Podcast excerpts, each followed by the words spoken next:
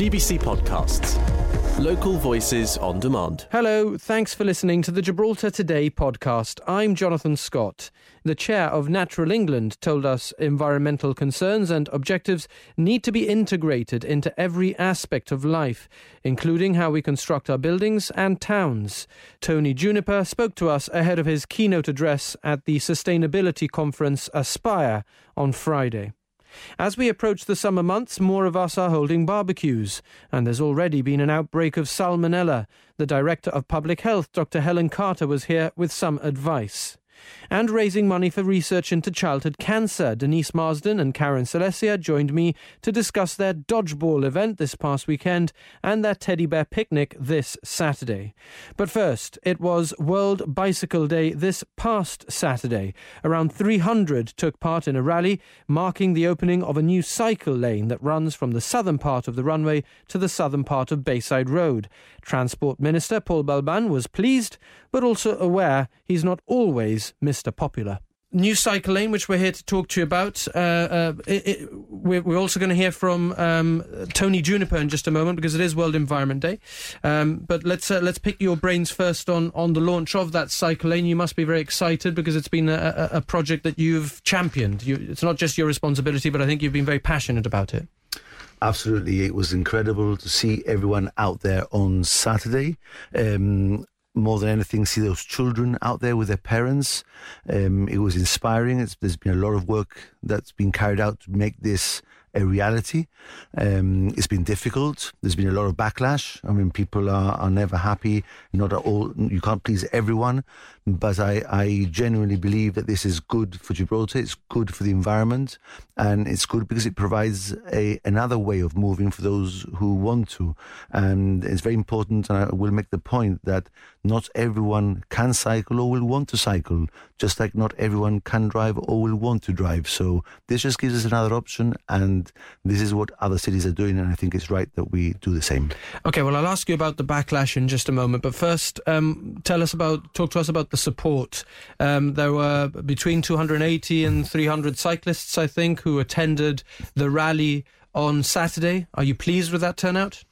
I am extremely pleased. I mean, it's remember it's a Saturday. People, uh, not everyone is in Gibraltar on that day, and people came out in you know in, in, a show of strength. Really, there was there was everyone, all sorts of age groups.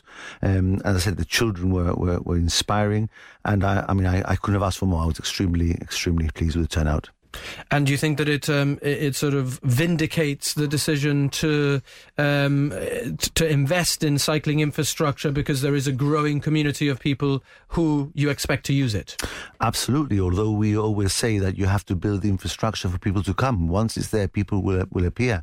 We already have a a cycling uh, community, and they those that use the e-scooters, and of course, there, lots of them come from across the frontier, and now they find their home within this bicycle. They won't interfere interact with cars on the road, so it will, should make driving that little bit more pleasurable as well. Um, but it's it's extremely important to provide the the choice for people.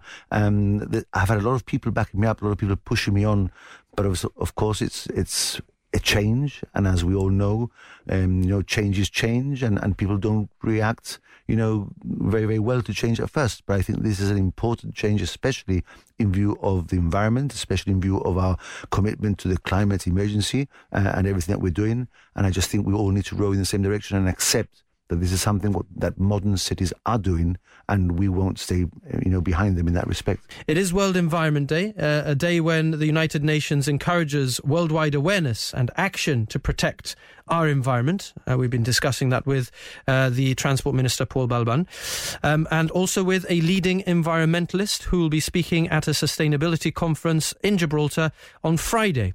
Tony Juniper uh, says environmental concerns and objectives need to be integrated into every aspect of life, including how we construct our buildings and towns. He's going to be uh, a, a, keynote speaker, the keynote speaker on Fri- at Friday's Aspire event. He's the chair of Natural England, a UK government conservation organisation, and he's been an environmental campaigner for around 40 years. Uh, he spoke to my colleague Christina Cortez. This conference is taking place in Gibraltar, which uh, I'm not sure if you're if you're familiar with, but obviously it's a very small place, very densely populated, and we're constantly having new tall buildings going up. So, how would you recommend Gibraltar addresses sort of the balance here in a, in a place like this between needing to provide obviously housing and um, creating a make, ensuring a livable and sustainable environment? Well, Gibraltar, it's a small place, but then if you look at the, the global picture, it is an accumulation of small places adding up to a really big thing. And so everywhere needs to take action, including crowded places like Gibraltar, which in some ways, you know, mirrors other cities. It doesn't have a big rural area around it, but like many cities, it has limited space and quite a lot of demand uh, for all sorts of, of, of different outcomes, not only for residential and commercial, uh, properties, but also for livability, and not only in relation to climate change, but also creating beautiful environments where people can live, work, and play and bring up their families. And so it's really a, a, question of what is the best fit between all of these different challenges and how do we bring them together and actually this is another one of my key messages is the extent to which we need to be taking integrated approaches to all of this because and those other things affordable housing, economic growth and development, attracting inward investment, they very often trump environmental concerns. And so, what we have to do in the future is not see environmental challenges as separate to all those other things, but to bring them together into an integrated way of, of looking at the future of built environments. And then, how you do that? Well, obviously, there's a role for government. Uh, in the sense of the policies and the signals that it sends, a huge role for the private sector and how they begin to develop different business models, and of course, a role for citizens uh, in demanding all of this and, and, wanting to see more of it in terms of those beautiful places that are very benign for the environment, but which deliver on all of society's needs. And after so many years of campaigning, uh, you mentioned we're reaching obviously a, a dangerous point. Are you optimistic uh, at all about the direction of travel? Do you think that these changes, there's a chance that those changes will be made? Uh, I, I, think as an environmental campaigner, you know, you, you have to wake up every morning and go to bed every night as an optimist. Uh, be, because the chances uh, of us now avoiding very significant impacts they're going down day by day the longer we leave this to take the decisive steps that are needed and so i think in order to exploit the last chances that are now there we need a very high level of optimism that we can do this and I think we have every good reason for that. If you look at history and how people have adapted to, to major challenges in the past and how we've brought forward different kinds of technologies and ways of doing things, I think, you know, this is something that is still within our gift. And so we have to be optimistic about our ability to do this. Combination of shifting attitudes, technological innovation, leadership from politicians, and from business leaders, I think could still get us through uh, the uh, the opportunity that remains into a good place on the far side. But we we have no moment now to pause because we've left it so late in the day. Gibraltar today with Jonathan Scott. Good afternoon to the Director of Public Health, Dr. Helen Carter. Uh, how are you, Dr. Carter? Um, very well, thank you. Thanks. Glad to hear it. And um, and today marks, um, uh, I suppose, a significant moment in in, in our uh, evolving story with the COVID nineteen pandemic, which is now no longer officially a pandemic, uh, but the challenge that uh, remains is to de-escalate a lot of the measures that were taken. Uh, and today, for example, you're, you're, winding back the use of masks in the hospital to reflect reflect the um, decreased severity or, or decreased concern about the risks associated with COVID 19? Yes, we're stepping back measures today in terms of the wider usage of mask wearing. Um, but just to remind people, sadly, although it's not a global pandemic anymore, COVID is still there. We are still identifying uh, people who are at risk and vulnerable those who would benefit from antiviral treatment. So if people are ill, they can still phone 111 for advice. And should they want healthcare professionals to wear masks in their presence, then the uh, GHA's view is that that view should be respected. Yes, what we're doing is very much risk assessing the patients. So we should know if you're coming in, if you've got a weakened immune system, all the tasks that we're doing. If it's an aerosol generating procedure, we'll get the healthcare professional to pop on a mask, yes. And, uh, you know, we're moving beyond, or, or, or if you like, COVID 19 is becoming just another of the things that we talk about in the context of public health.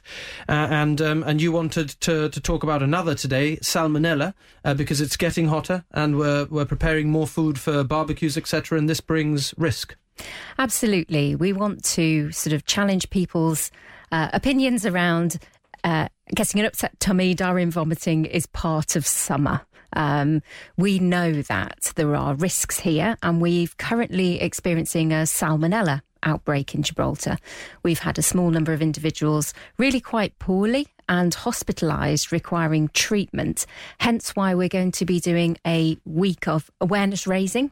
Um, and I'm working with the environmental department around that, raising basic, you know, hand hygiene messages, wash your hands. If you're handling raw eggs, for example, wash your hands, cook the eggs really well. If you're handling raw meat, cooked meat, as we know we like our barbecues in the summer, um, make sure you don't mix the raw meat, the cooked meat. Think carefully about it. And indeed, if you've got prolonged or severe symptoms of diarrhea and vomiting, phone 111 for advice because we've had four outbreak control meetings to date trying to find out where the source of infection is. We haven't managed to locate that yet. So if you do end up with a, a, positive salmonella result, we might well be contacting you to interview you and try and find out a bit more where you might have contracted it from. On Radio Gibraltar and on GBC Television, Gibraltar Today with Jonathan Scott. An inaugural dodgeball event was held uh, at the Europa Sports Complex this weekend uh, to raise money for research into childhood cancer. And um, the organisers are here now, Denise Marsden and um, and Karen Celecia. Thank you for joining us. I think Denise that the idea was uh, inspired um, by your daughter, who was the captain of her dodgeball team at university.